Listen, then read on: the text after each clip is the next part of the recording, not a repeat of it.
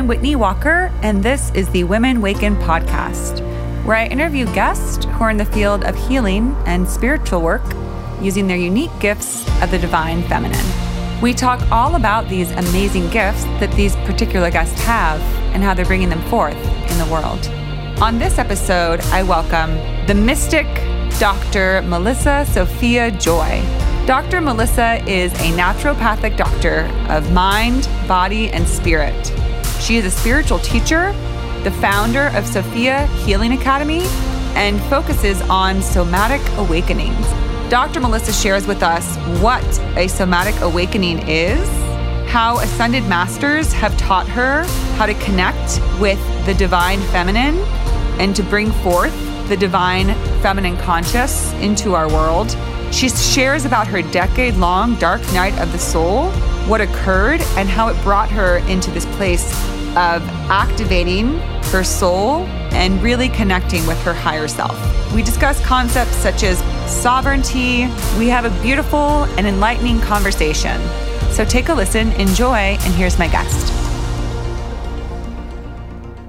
Hello, Dr. Melissa Sophia Joy. Welcome to the Women Waken podcast. Thank you so much, Whitney. I'm so delighted to be here and on this podcast for Waking Women. Yes, uh, this is my my heart's desire. So thank you for inviting me. Yay. I am so grateful to have you because you are truly just a, a wealth of and a source of great insight and information and understanding. You know, we were speaking before we started about how we're at such a time that people like myself are feeling in this in between time where we're not who we thought we were, but we're not yet sure what that means or who we are.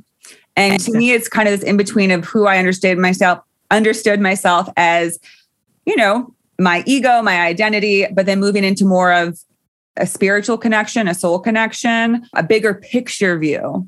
That's been a theme that's been coming up for me a lot is the bigger picture. And it can be hard to move into the bigger picture when you're used to a smaller picture of life, of what life is, of what it means. And to suddenly kind of have your understanding expand can be a little alarming, abrasive. Mm-hmm.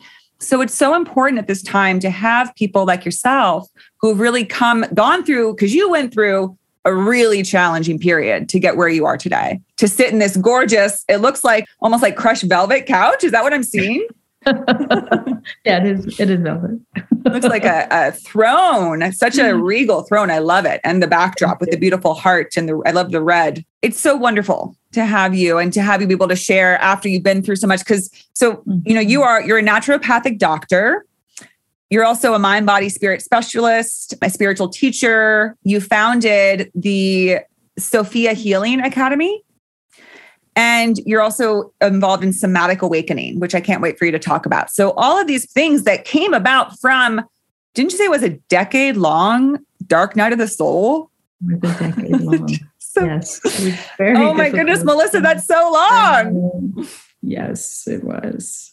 So, could we, now that we've introduced you, we've established, you know, some of your work, you're an oracle, you're a mystic.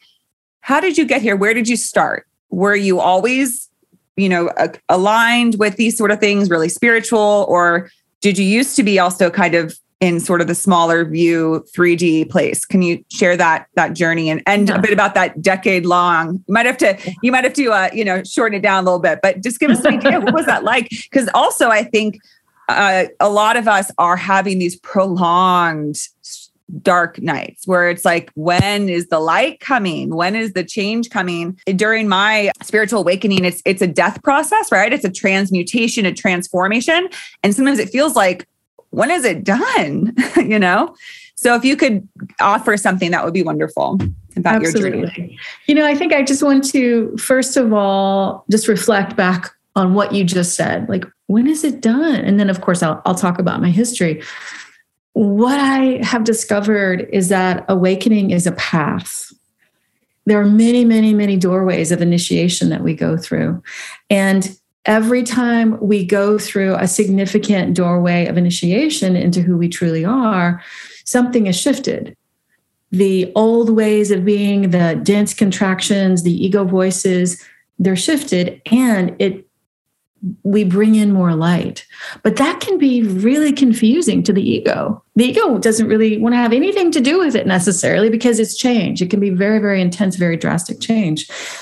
And so, my sense of the awakening journey and a lot of what I've been through is that it is a process of allowing more and more light in. And as that light comes in, the light goes into the darkness. There's a upheaval integration. It can be upheaval but the integration as we go through it more and more it can be filled with more and more ease and grace. Hallelujah for that. But the thing that i just want to say is that my sense of it is that it doesn't really stop. It just keeps on expanding us into the oneness field that we are right? Because some people have just jumped into that oneness field like people that have had near death experiences or say for instance eckhart tolle what happened to him? He just jumped and over like a 24 hour period. And all of a sudden he was in this awakened process but it was so intense for him. He ended up on a park bench because he couldn't work right? So we don't have to do that to ourselves. It doesn't have to be that extreme. So in essence we take a few steps out into the light. We integrate back. We take a few more steps integrate back. And then it just unfolds more and more as we go into this awakened state. So to go back to your first question in terms of well how did how did this come about in my own life? I'll just say i was born and raised in this house and i uh, was born and raised in a southern baptist church. So a lot of my own natural abilities as a mystic or as a psychic was very suppressed during that time. And I knew that I knew more than a lot of other people knew. I was very empathic, very intuitive. I could track people. I could, especially, um, you know, in any type of difficult, traumatic situation with family members or whatnot. I I knew more than I let on to know. But once I got out of there and really started diving deeper into um, spirituality and asking questions, I remember I spent a summer at a yoga and meditation retreat center. And that was the first time I ever really came into direct full contact with the divine. That was the first, what I'll call awakening experience with Divine Mother. And I knew from then on out, my life would be forever, ever, ever changed. And so from there, I started integrating yoga and meditation more and more into my life as a yoga teacher for many, many years. And then during that process, I was going to naturopathic medical school.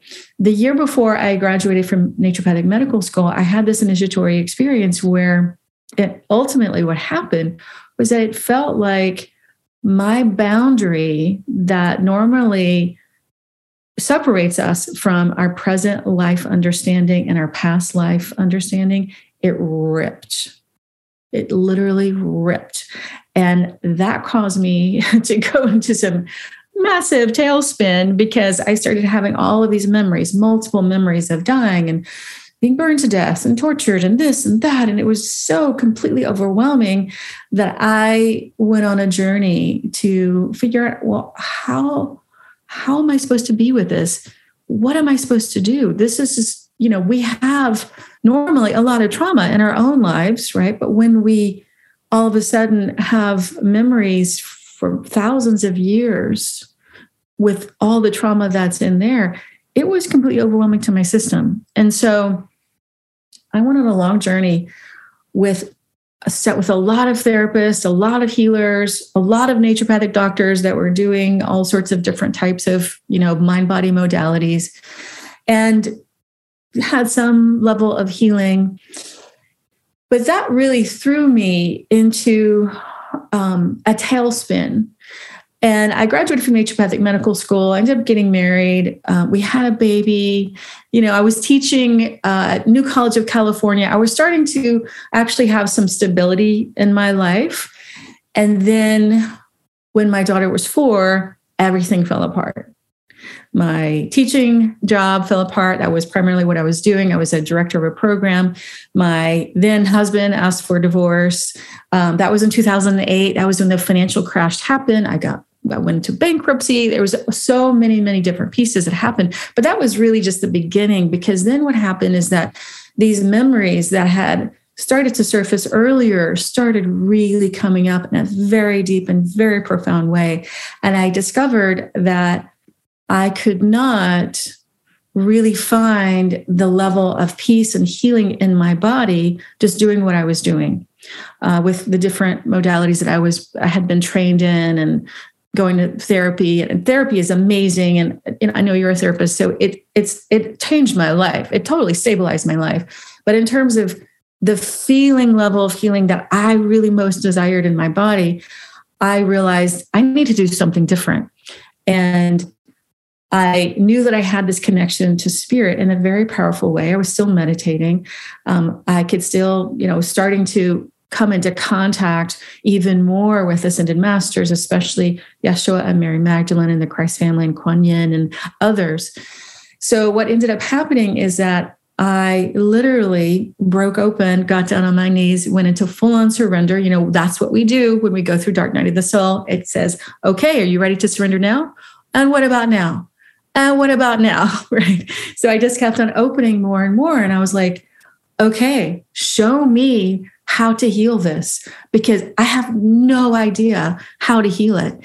And that's when Yeshua and Mary Magdalene came to me in a vision and said, okay, it's time for you to go through initiation. We're going to show you how to do this. And Mary Magdalene started coming to me in these inner visionary states and these inner transmission states, showing me how to heal this contracted, traumatic, shadowy, dense energy that was coming out in my own somatic experience from these memories.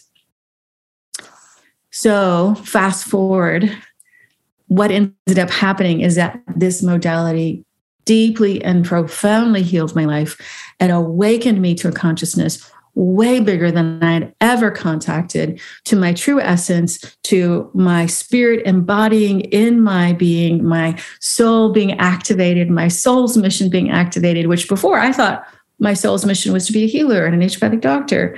But no, actually, my soul's mission is to share this teaching with the world, this teaching that I now call somatic awakening, which is a healing practice as well as a spiritual practice that not only heals us, but leads us into some of the deepest and most profound connections to our true essence.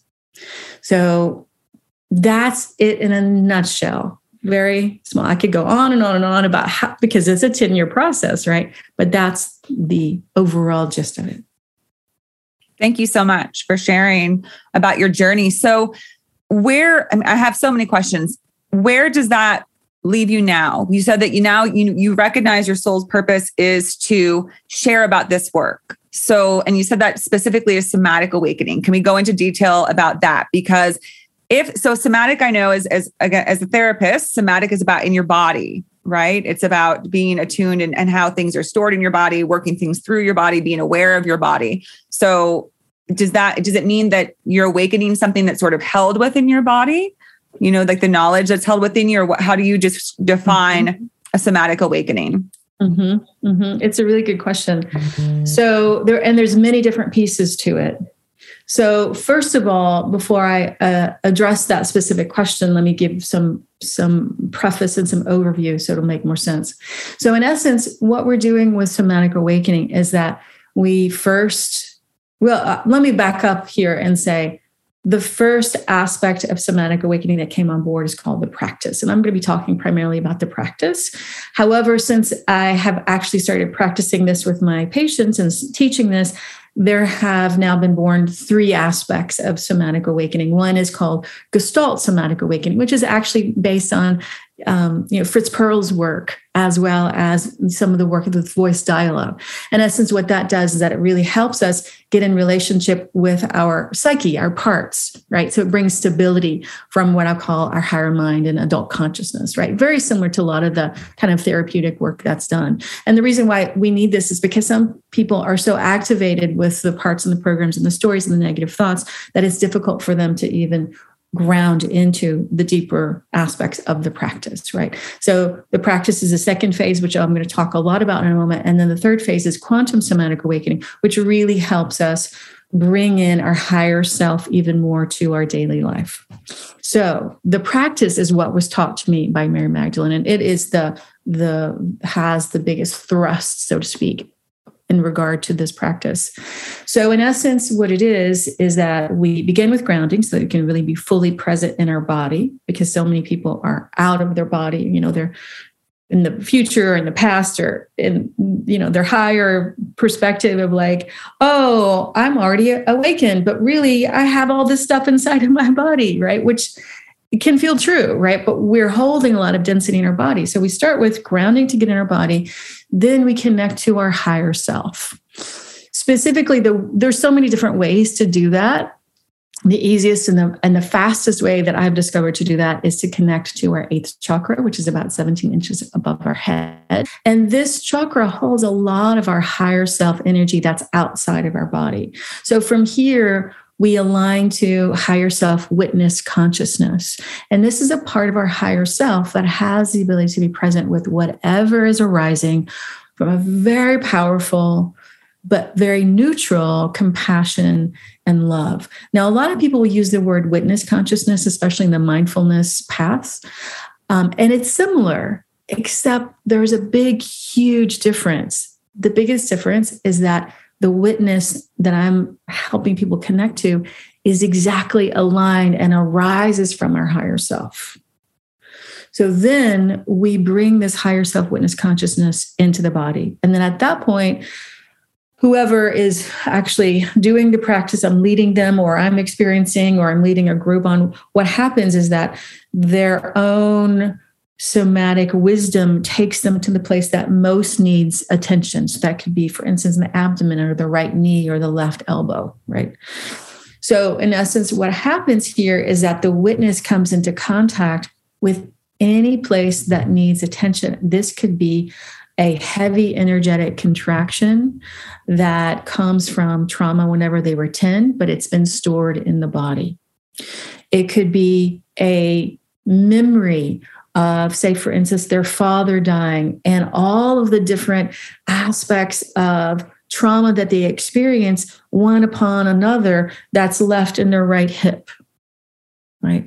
Or it goes on and on and on. There's so many different stories of why we are holding trauma in our body. And it could be this lifetime, it could be past lifetime, it could be familial inheritance of trauma.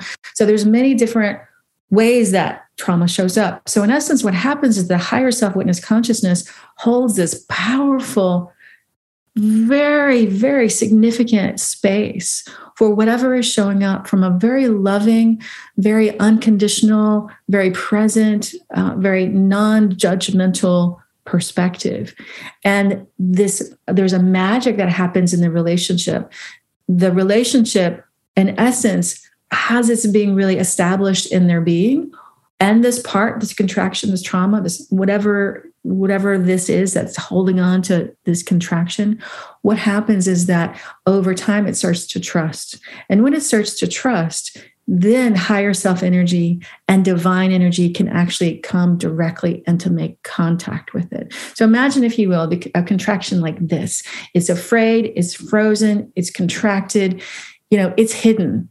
Right. So maybe there was some really intense violence or abuse that happened at five, and they ended up in the closet, and this part got contracted, hidden in the closet of ourself, right?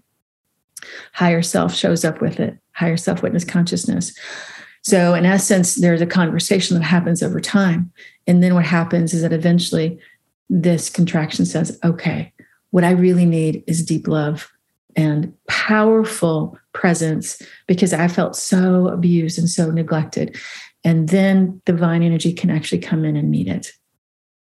It's so much more beyond a visualization because in the actual presence of it in that moment, there is literally a conduit of divine energy that comes in and heals this deep place that has been felt like it's been forgotten or lost or contracted or frozen over sometimes decades, sometimes lifetimes. And that, when I witness that, when I've experienced that, it's pure magic. That's what it feels like. It feels miraculous. And this alchemical transmutation occurs so that the trauma in our body shifts. And the more that we do this, the more our body actually allows the higher self energy to be present because we're not holding so much density. We're not holding so much um, weight within the shadow. And as this happens more and more, what occurs is that your soul's light becomes more activated. Because what I've been shown and what I've experienced is that our soul, we can come into contact with it at any time. But if we have a lot of density of trauma, say, for instance, a person went through multiple years of abuse um, from childhood, for, from you know when they were born until 15, right? So that trauma actually not only causes a density in their field, it also covers the brightness of the soul because the soul is free, but the ego wants to say safe. The ego's more interested in safety than it is freedom. And if the soul was truly leading, then we would be all about freedom. We would be all about love and light, right? So the density of the trauma and the ego contractions kind of stuff the the the, the soul down. As you dissolve and transmute these energies, then you come into contact with the divine that's in the very center of your soul, the divine essence that never left. So this is somatic awakening. Wow. That's remarkable. And uh, so many things you said really jumped out, especially what you just said, which is that the ego is more interested in safety than freedom. Because I mm-hmm. often speak that freedom is my favorite word. It's the word that resonates strongest with me that it's what really first came into my conscious awareness when I started having my spiritual awakening was we're not free here. We're all imprisoned of our own accord, mostly, and other ways too, but mostly we imprison ourselves. And I just yeah. kept thinking, why? Why do we do this? Why mm. are we not free when we have the ability to be? We can be free. And what you just said, that feels like the answer is because, well, what else would happen when we're so attached to the ego? We're more attached to the ego than connected with the soul, the spirit. If when we are more connected to the soul, we're, we are free because we recognize there's nothing else. Of course, we're free. What else would we be? But the ego says, of course, we're not free. It's scary out there. We have to stay safe, right? We have to stay in these, you know, compartmentalized containers to be safe because freedom is scary. You're out there. It's not, you know, you can't determine it, right? You can't put parameters on it. The ego is all about um, labeling and parameters better than, less than you know, good, bad. The ego makes all these calls. The soul knows nothing of it because it's free. There's no containing it. So that's so interesting when you say that because then it really helps me to see that truly an awakening is going from that ego place of containment to the soul place of freedom, of limitlessness, of our infinite power. And I love that you describe how we unlock things because, as you said, when you're stuck with that debris that can feel like it's layers upon layers, if you've had years of early trauma or messaging or things happening that really just create this belief in yourself and your mind about who you are, who you're not, it can feel so overwhelming. Like it just, there's no way out of it. it can feel like you're buried by it. Right. But it sounds like you find a way to help people somehow get through those layers and back to what's true.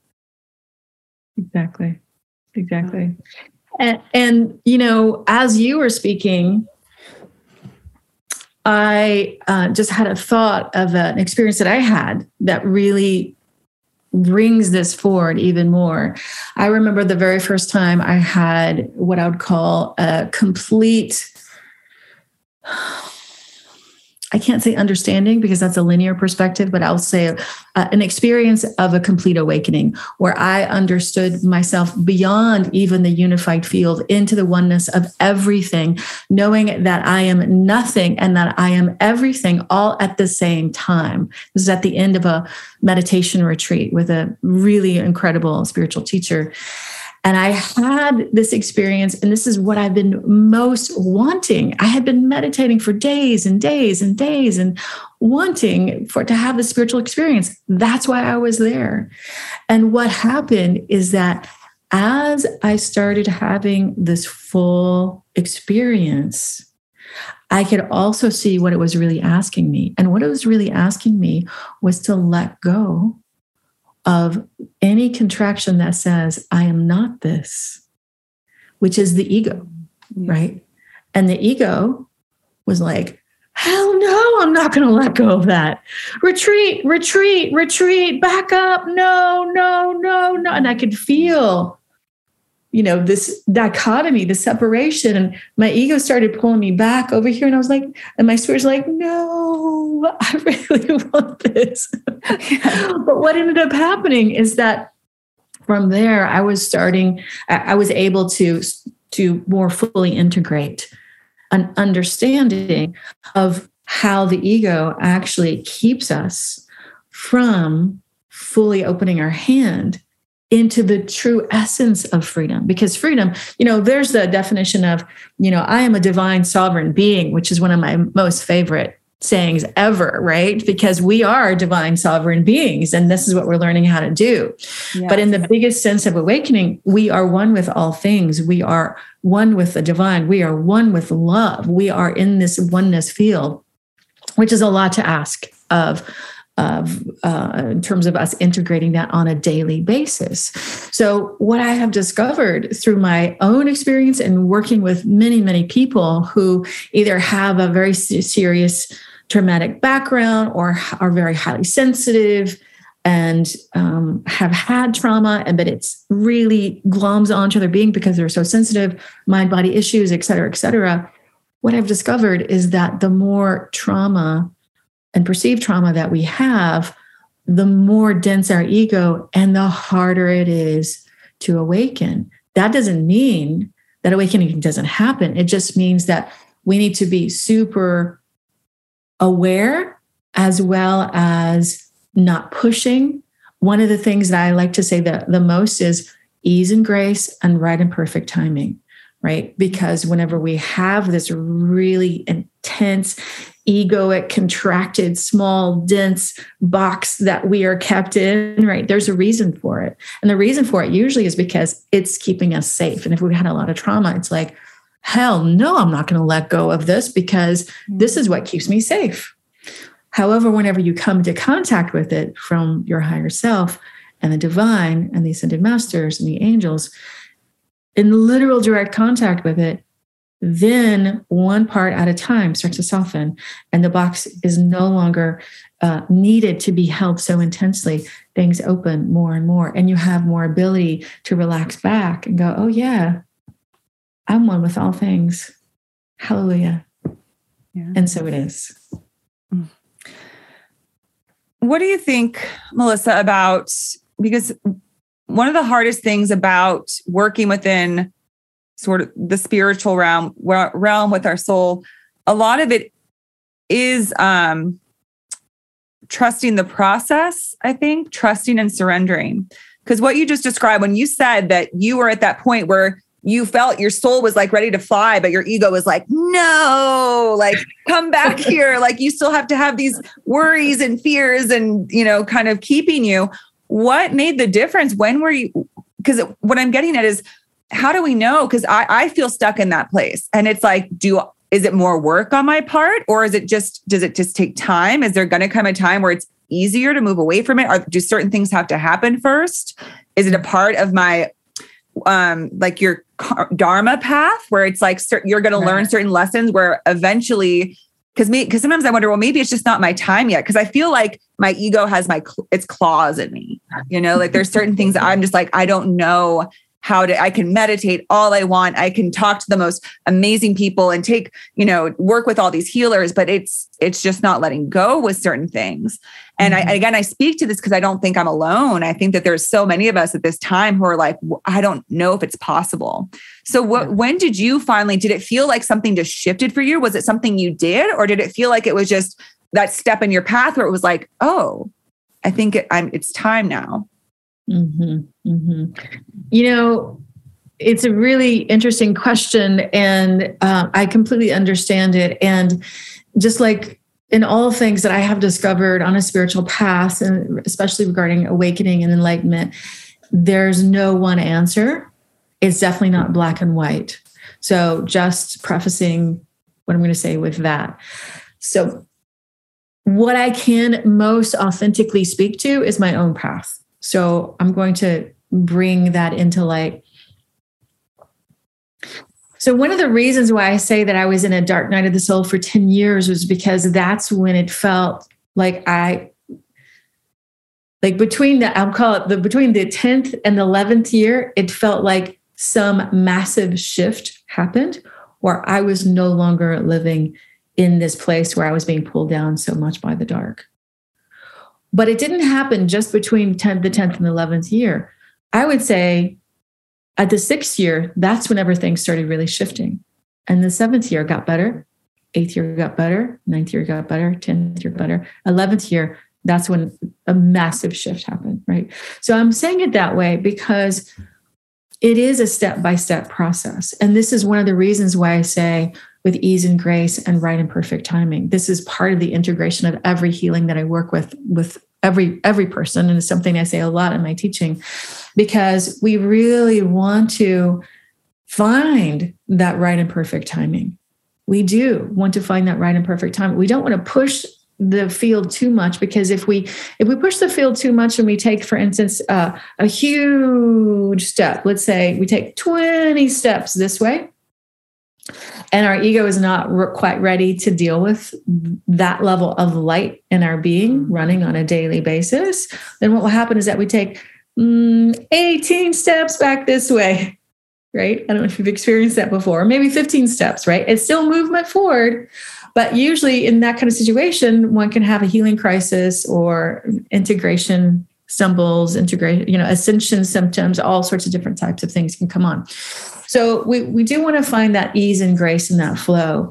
And it also requires incredible commitment and courage and devotion. Because when we are working with our ego stories, the parts, the contractions, and we come into contact with them, they can have, they can share some gnarly stuff, right? I mean, even things that we didn't uh, know about, like for instance, like past life torture. Oh my God, that's so hard. I'm not saying that everyone has to go through that. Uh, please don't take that the wrong way. But that was something that I had to work with and actually come to a place of healing and and allowing for that level of intensity and contraction and fear and terror to actually come into such a place of healing that it alchemically transformed, right? as an example. And when that happened, that level of me was free that level of my ego was free then there are other things that that that come on right so we do really have to be courageous as well as persistent in regard to that so one of the things that i really like to recommend to people is be really focused on your spiritual path your spiritual path may evolve and shift and look different ways in different years and different decades. You're going to be studying with different people, as well as listen to your intuition. Who do you feel called to? Like there might be a teacher you're like, I'm going to study with her or with him, or this is the path for me. I'm going to go to this retreat. I can really feel my my my soul my heart my being pulling me there and so if you if you feel that then listen and act on it right find a way to make it happen. And I know for myself, whenever I've heard those calls and I've actually listened to it and acted on it, then my life was completely and utterly transformed. Right. So, one step at a time, listen to your intuition, stay committed to your path. And, you know, continue to work it, working with others who ha- who have navigated the path enough so that they can hold space for you right? We do need space held for us. All healers need healers.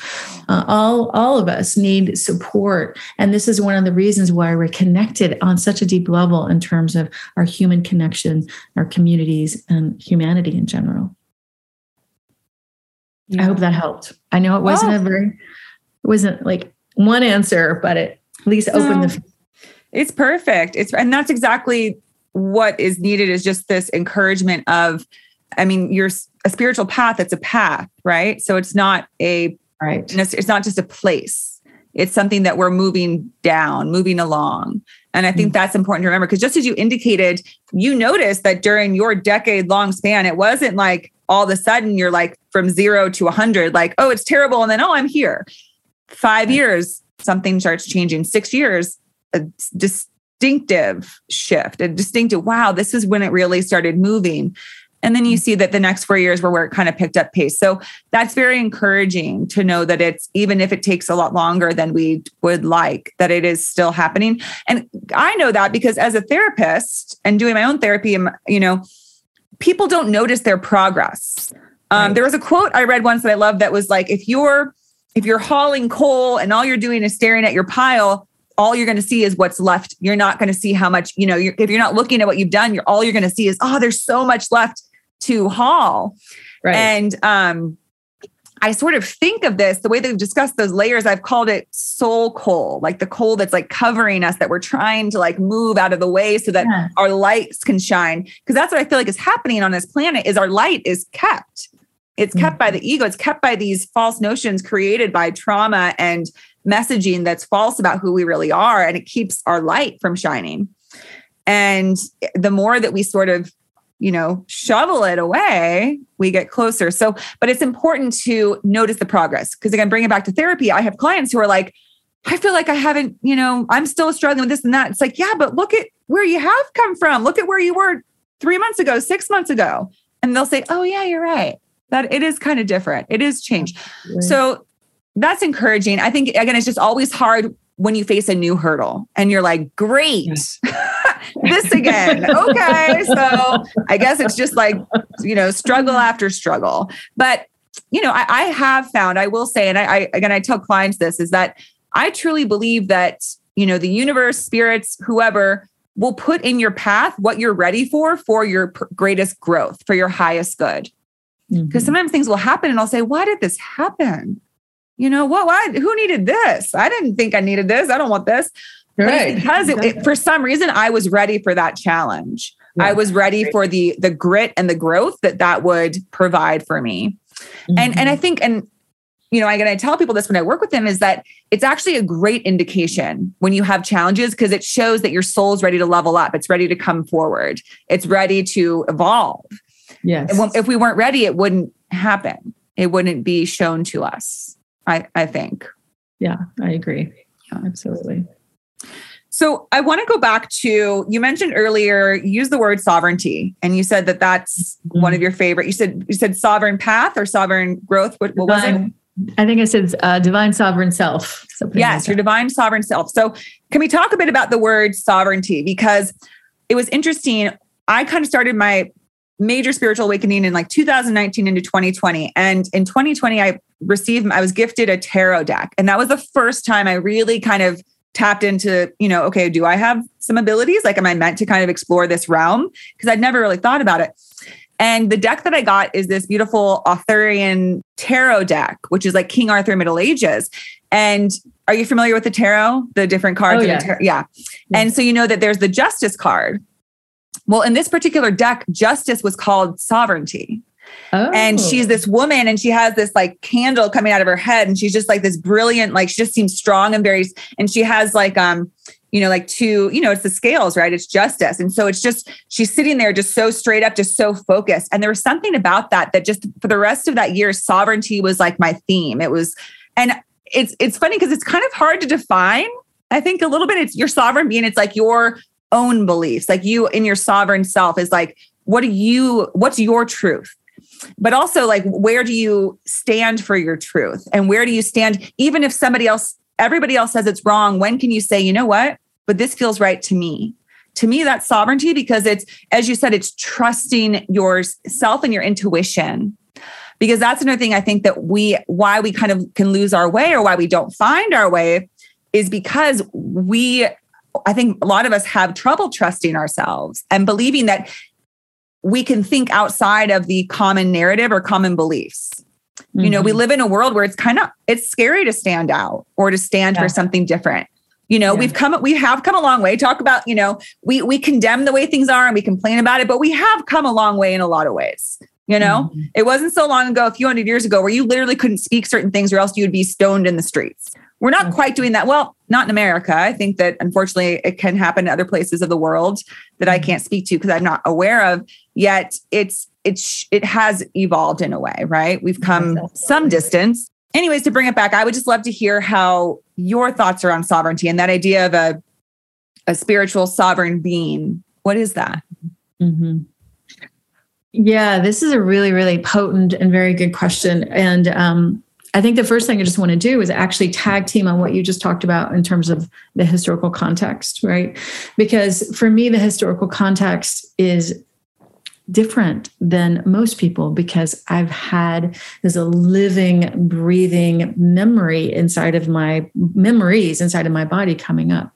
And so we have had multiple centuries, eons of this suppression. We could call it the power over perspective, the victim victimizer programming, the patriarchal perspective, which has suppressed generation after generation after generation after generation after generation. And so the reason why I bring this uh, up is because there's the historical context, and then there is what I call the energetic inheritance, very similar to what I was talking about before in terms of the inheritance of familial trauma, right? Which I see this a lot. Like I'm working with a person and I'm intuitively connecting with them. I'm like, something happened with your great great great grandmother where are you from? Oh, I'm from Russia and they lived through civil war and all my family was killed except my great great great grandmother you know whatever whatever story it is. So most of the time they don't even know what the story is. But the bottom line is that we have this inheritance of suppression which is part of we can say it's part of our ego but it's the way that i see it is that it's part of our subconscious. It's even part of our unconscious right? So as we go through that process that I was talking about before, about coming into the, way that I verbalize it, because it's this is how it has happened for me, is coming into higher self relationship with whatever contraction is there, wherever it came from, wherever the suppression arose from, right? Then we have more freedom we have a little bit more freedom and then a little bit more freedom as we as we work this process more. We have more and more and more freedom more space more space more space right? And then as we come into direct contact more with the divine that actually lives within us i think that's really for me that's when everything changed because um, i had this experience of doing this very work in a very, very dark place that I thought I was never going to get out of. I was in a meditation retreat again and took days and days and days. And I was just sitting with this really, really, really dark, dark, dark, gnarly energy inside of me from past life. It was a multiple, like a many past lives together in a contraction.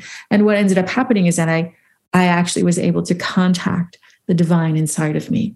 That's a whole story unto itself. But the reason why I bring it up here is because when we have that ability to make that contact inside of us, then we realize I'm divine. He's divine. She's divine.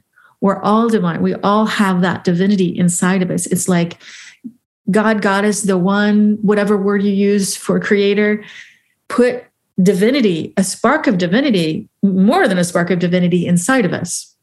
So as we come into contact with that, with that essence, we realize I am so powerful that I do not have to listen to these voices of suppression any longer. Any longer.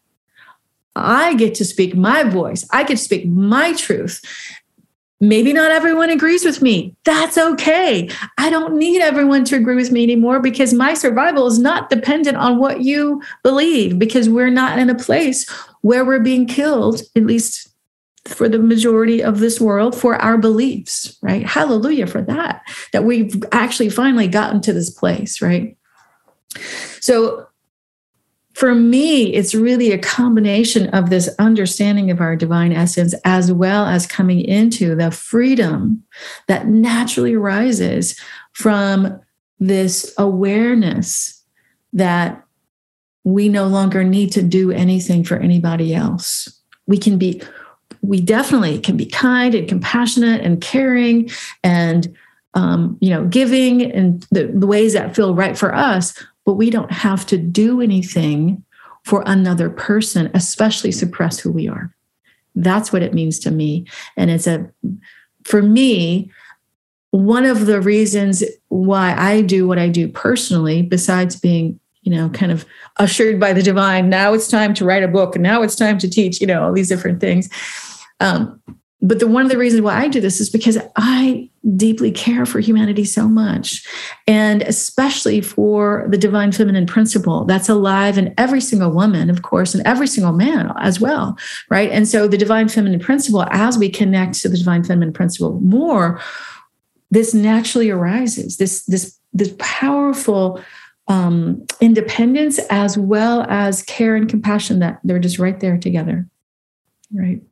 And so, as especially as women more and more into our power, I believe that we're, I, I know at a very deep level that our world is going to balance more. So I'm very, very, very committed to helping women, especially come into their divine sovereignty. Yeah.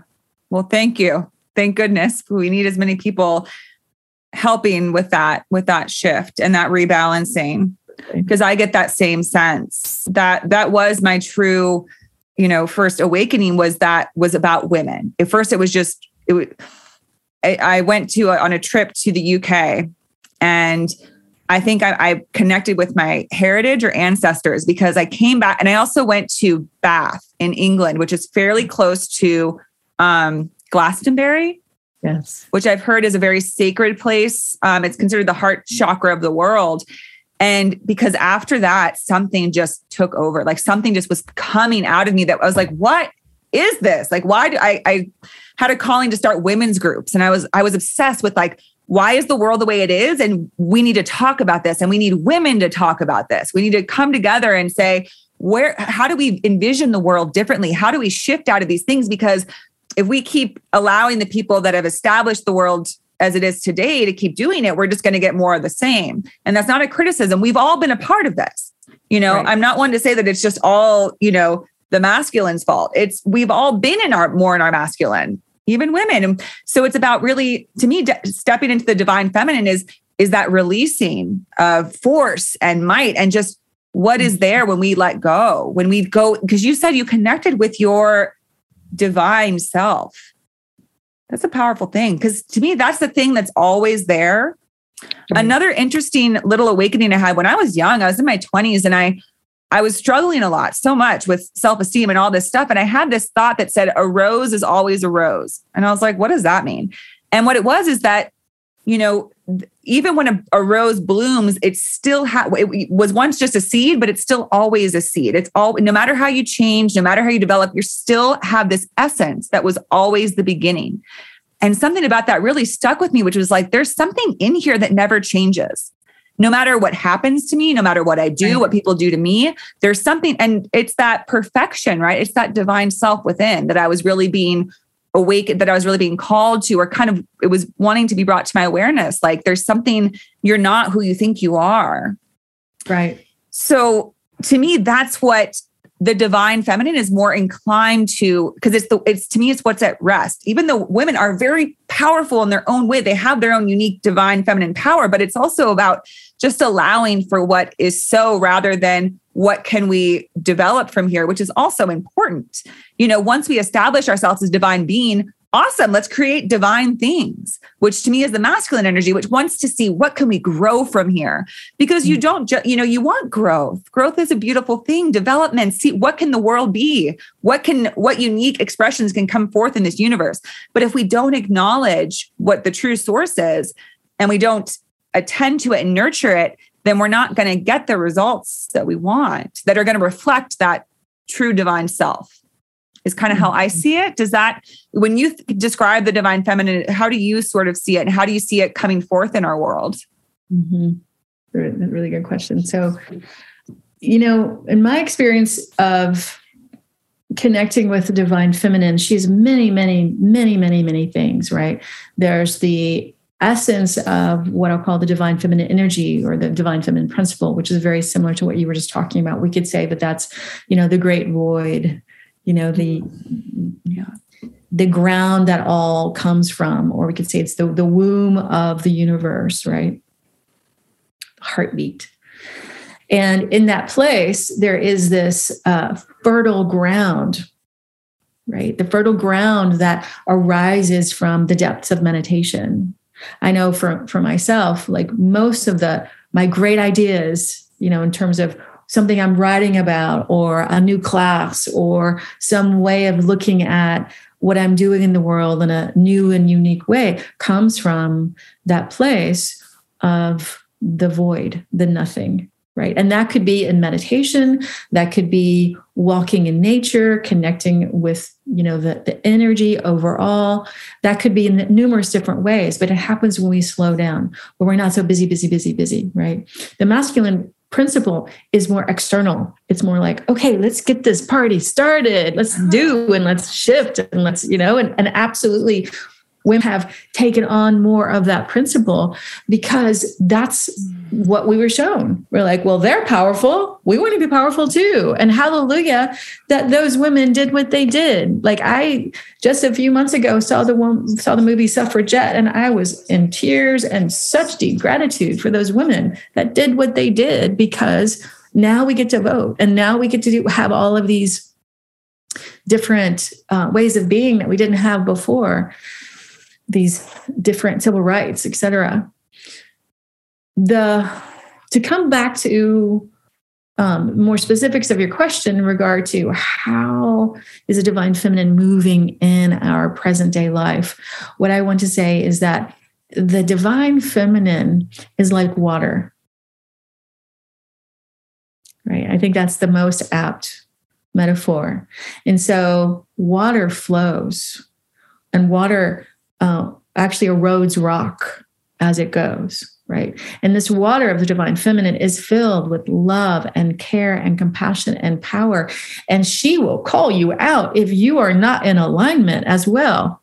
right so so this water it can be like hail it can be like steam it can be frozen it can it can flow as well and so my sense of it is that the divine feminine is actually waking up well let me put it this way the divine feminine has always been here. We're more waking up to the reality that she is here. And as our consciousness actually wakes up more and more, we can co create with this energetic, right?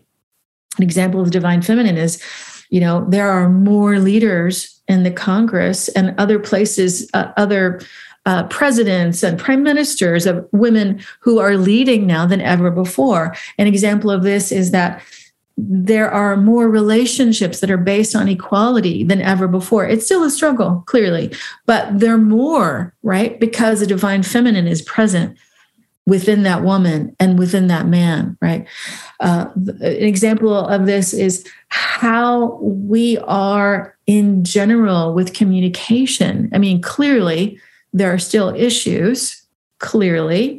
However, more and more people are communicating from a deeper, loving place. So the reason why I say it in this in these big swaths is because the divine feminine is everywhere and in everything. It's just a matter of how much are we aware of the balancing energy of her love and her presence and her power and her passion in our lives.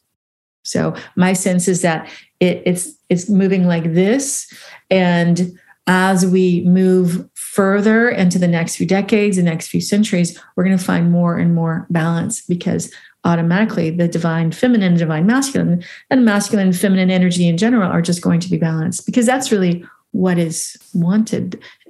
I don't think any aspect of the divine feminine wants to be in charge. you know, it's more like, I want to just love. That's what I get from her. I just want to love and to care and to provide so that there can be balance and unification.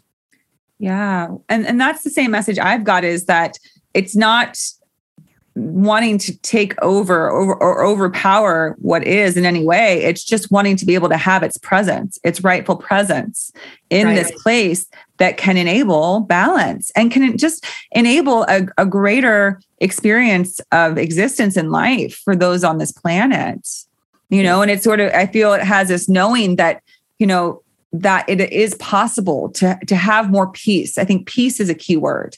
You know I, I know very few people who have a great peace in their life. Most of us would describe ourselves as often distressed anxious overwhelmed you know it's it's a and, and i think that the divine feminine is just this knowing that it doesn't have to be this way and that it is another way is possible if it this like i just envision like this water just being able to flow into the situation into you know the sphere and be present this this blanket of water watery love. And and you know that sounds a little you know like too much of a hippie prospect but it isn't. It just to me it's just more um you know sensical. It's it's just more um almost realistic than what we're doing now and more natural. That's the better word natural. I think right. that the world the way it is now is very unnatural. I don't think it's a natural state to be like this to be because you described earlier it's you know when we're somatics you're you're noticing blocks in the body constrictions in the body. That's when we always have issues is when things are constricted and you know closed off and that's not natural. What's natural is for free flowing movement. That's why when we find a block anywhere, we're always like, oh, this, need, whether it's, you know, a physical block, like needing to like remove a block in the road or in our bodies, it's like, oh, this is blocking an artery. This is blocking something. We need to remove it. So it's not natural to have it there. And so to me, it's just that's what all the divine feminine wants is can we move it more back to a natural state where things flow flow water. That's why that's all all that imagery is so feminine because that's yeah. what the feminine is is just this natural flowing. That's right. Right? Exactly. Yeah. yeah.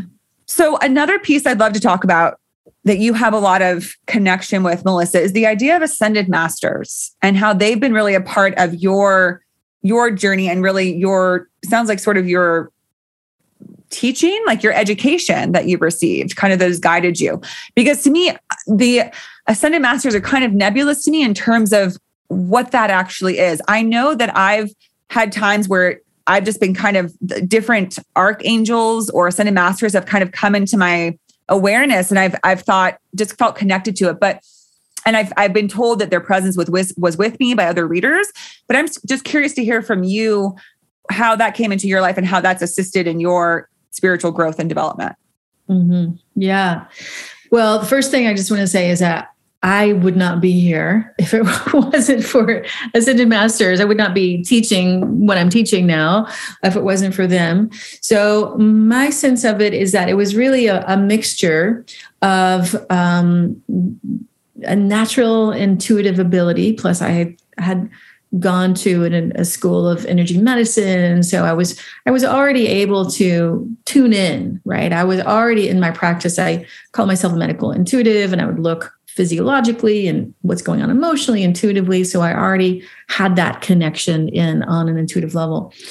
So a mixture of that what i call the kind of the natural mystic uh, connected with absolute need absolute need in terms of my deep desire to heal, my deep desire to feel peace in my life, my deep desire to shift um, these traumas that were arising. And so there were a few different things that happened. Um, but I will say the first thing that really, really, really happened that got my full attention is when I was in this dark night of the soul process, I was probably, it was probably year six, actually. Remember how I said, you know, from year five to six, there was a huge shift.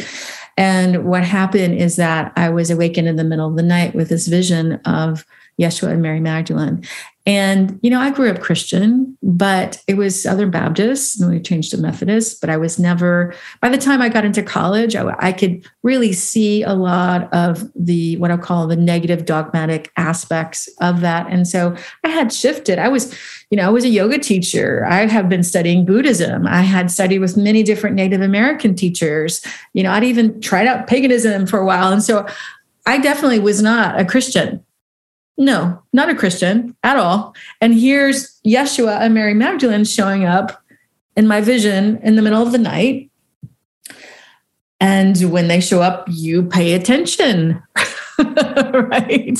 so I was paying attention. And so what I was told is that it's time for me to go through this initiatory experience. It's time for me to remember who I am and to teach it to others. Great. What does that mean? My mind was like, oh my God. I just had this vision. so at that point, I got really serious with my spiritual practice because that's what I was told to do. And they gave me some, you know, specific guidelines like meditate this much per day, no alcohol for the next year, you know, and I was like, really? Okay, vision. I'm paying attention. Not that I was a big drinker to begin with, but you know, letting go of all these different things. So that's when I started having these deep connections with at first it was Mary Magdalene and then it was Kuan Yin. And Yeshua would come in occasionally, but I knew I was teaching or I was learning rather at this point. I didn't know that I was going to teach this. I was learning something that was deeply connected to the divine feminine. Of this, what I call the divine feminine awakening of down and in, down and into our body as compared to up and out, right? Leaving. Right? So, somewhere around that time, I, will just say this I started meditating a lot. And I went, went on a lot of meditation retreats and had a lot of personal retreats. I went on pilgrimage to France. And each time I would have a, a deepening of my meditation practice or being in the sacred land where Mary Magdalene walked in France, I started having these deeper connections with different ascended masters, Mother Mary, as well as um, Green Tara, even, right? She's not part of the, you know, typically part of the Christ family, but she's part of the Divine Feminine Christ Council, right? As well as Hathor and Isis. And they would come to me and and the thing that I, I've received the most from them is there, there are teachings that come connected to words. And then there's the transmission. And the transmissions you feel in your body. Because with awakening, I'm sure you experience this as well. Awakening is not a mental process. Awakening is something that you feel, that you know, you sense, you intuit in your body. And I could feel these teachers coming to me and, and transmitting things to me that would actually shift things in my being. They would help you know contractions that i i didn't know how to actually work with because they were so dense and so old they would be like okay here just breathe let it go. And then an hour later it would be completely shifted right as an example.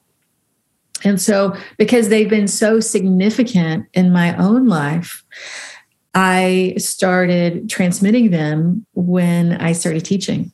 It was just the natural next step you know i actually i had a podcast it was just for a year but every single time i would get on the podcast i would do some level of transmission most of the time whenever i was teaching just me i was interviewing a person or you know in my teachings on my retreats or on my classes an example of this this is perfect because i I just had a, um, a group gathering on Tuesday with one of my classes in body healing and freedom, which is an introduction to somatic awakening. And we were meeting, and a person was doing a check in, and they said, Oh my God, this transmission from, I think it was Mother Mary, class three, it's changed my life. Now I get it. I get what you've been talking about. But the transmission, like, brought it into my being so I could feel it and sense it oh my god now i understand why you offer these transmissions as part of that. Because you know i have the wisdom teachings i have the meditations but the transmissions really help bring it all in because it's the activation on the feeling energetic somatic level so that people can make these big shifts. Wonderful. Thank you so much for for sharing that with us and for allowing mm-hmm. a greater understanding. I think the more that i feel like things like this because everything involved with this you know your our spiritual awakenings our spiritual and soul understanding there's so many facets to it that it's you know there's so many different times you have to hear and revisit things i don't know if you experienced that but you know oh, like yeah. the first time that i ever heard you know, about an awakening. And it's at first you're like, what does that even mean? And then over time, over time, you just you gather all these different understandings until you just like anything else that you learn. It's it's, you know, I mean, I'm a big believer that we don't learn anything, we just remember. So it's all these things that help us to remember what is so, but it takes going over and over it. So every time I hear more about ascended masters and connecting with these concepts and what it really means, it helps to further further formulate my idea about it until it just be, it just starts to be. It's not something I have to reach for or grasp for. It just is. I just have this mm-hmm. sense of it, right? Mm-hmm. Which I mm-hmm. think is is what true knowing is, and it, that makes me think about a point that you made. Um, you know, you're kind of talking about that. You said an awakening doesn't happen in your mind, right?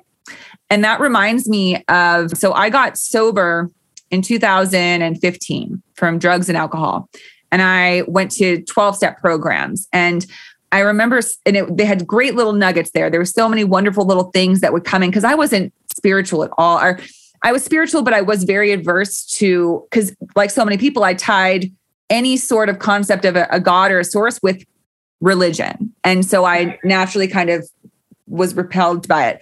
But I remember hearing as I was trying to formulate, well, if I don't believe in that, then what do I feel? What what do I believe in? And I remember hearing that you can't figure out God, and just God is another word for source or life or whatever. You you mm. can't figure out God. It can only be felt. Yes. And that really hit me because I always try to start from logic. I'm a pretty like, okay, let's, I'm a Virgo and I think just a pretty like type A. So I'm like, okay, let's put down the facts. Let's get things together. Let's make it make sense. Let like explain this to me so I can have an understanding. So it's been hard for me because the biggest part of spirituality is moving from your head to your heart. Mm-hmm. There's another fan, there's a fantastic book called The Seat of the Soul. I think it's like Gary um starts with Z. Yeah, something like that. Mm-hmm. And he says the longest journey you'll ever take is from your head down to your heart. And right. because it's going from that trying to figure everything out, which life cannot be figured out. God, source, the divine, anything, you can't figure it out because our brain is just a tool to get through the 3D life. Yes. It's exactly. not even a part of our true essence. It's just something that we use to like navigate. So you have to tap, drop into your feelings. And that, again, it's very watery. Emotions are watery, feelings are watery. So it can feel like well, I can't grasp onto this. Like you can't, because that's, and I think that's why we love science so much. Many of us is because, okay, you tell me that X plus Y equals Z. Perfect. Thank you. That's an easy answer. It makes sense. It's never changing. That's why math can be so delightful because it's like, yes, this equation every time, same thing. I like it. But when you get more into this realm, it's, you know, again, it's watery and it's more about, well, because I think it comes back to this fact that what is truth? Well, truth is what you feel truth is different for every single person. I think there's some absolute truths about life and source and divinity, but I think that, you know, truth can be very it's what you experience. It, it comes back to sovereignty, right? Exactly. Don't take anyone else's truth for your own. Only you mm-hmm. can know that. So, um, yeah, so I appreciate that I remem- remembering that, you know, spiritual awakenings isn't, it can't be logically discovered. And I, I think I still try to do that. And that's when I come to my greatest hurdles is like, okay, you know that this isn't going to work to try and logically decide, like, well, this shouldn't have happened and this should be happening. I mean, first, I think anytime you use the word should, you're already kind of getting a little bit off course. yes. That yes, dang word. Um, that's right. Yeah. I like to offer my clients when they're stuck in that shitting on ourselves is to shift it into instead of a should, which is kind of like a, you know, finger wagging thing, it's more of a, a could where it's an option. This could right. be could be, yeah. it doesn't have to be, but it could. Exactly. Right? More permission. Yeah, yeah, giving permission.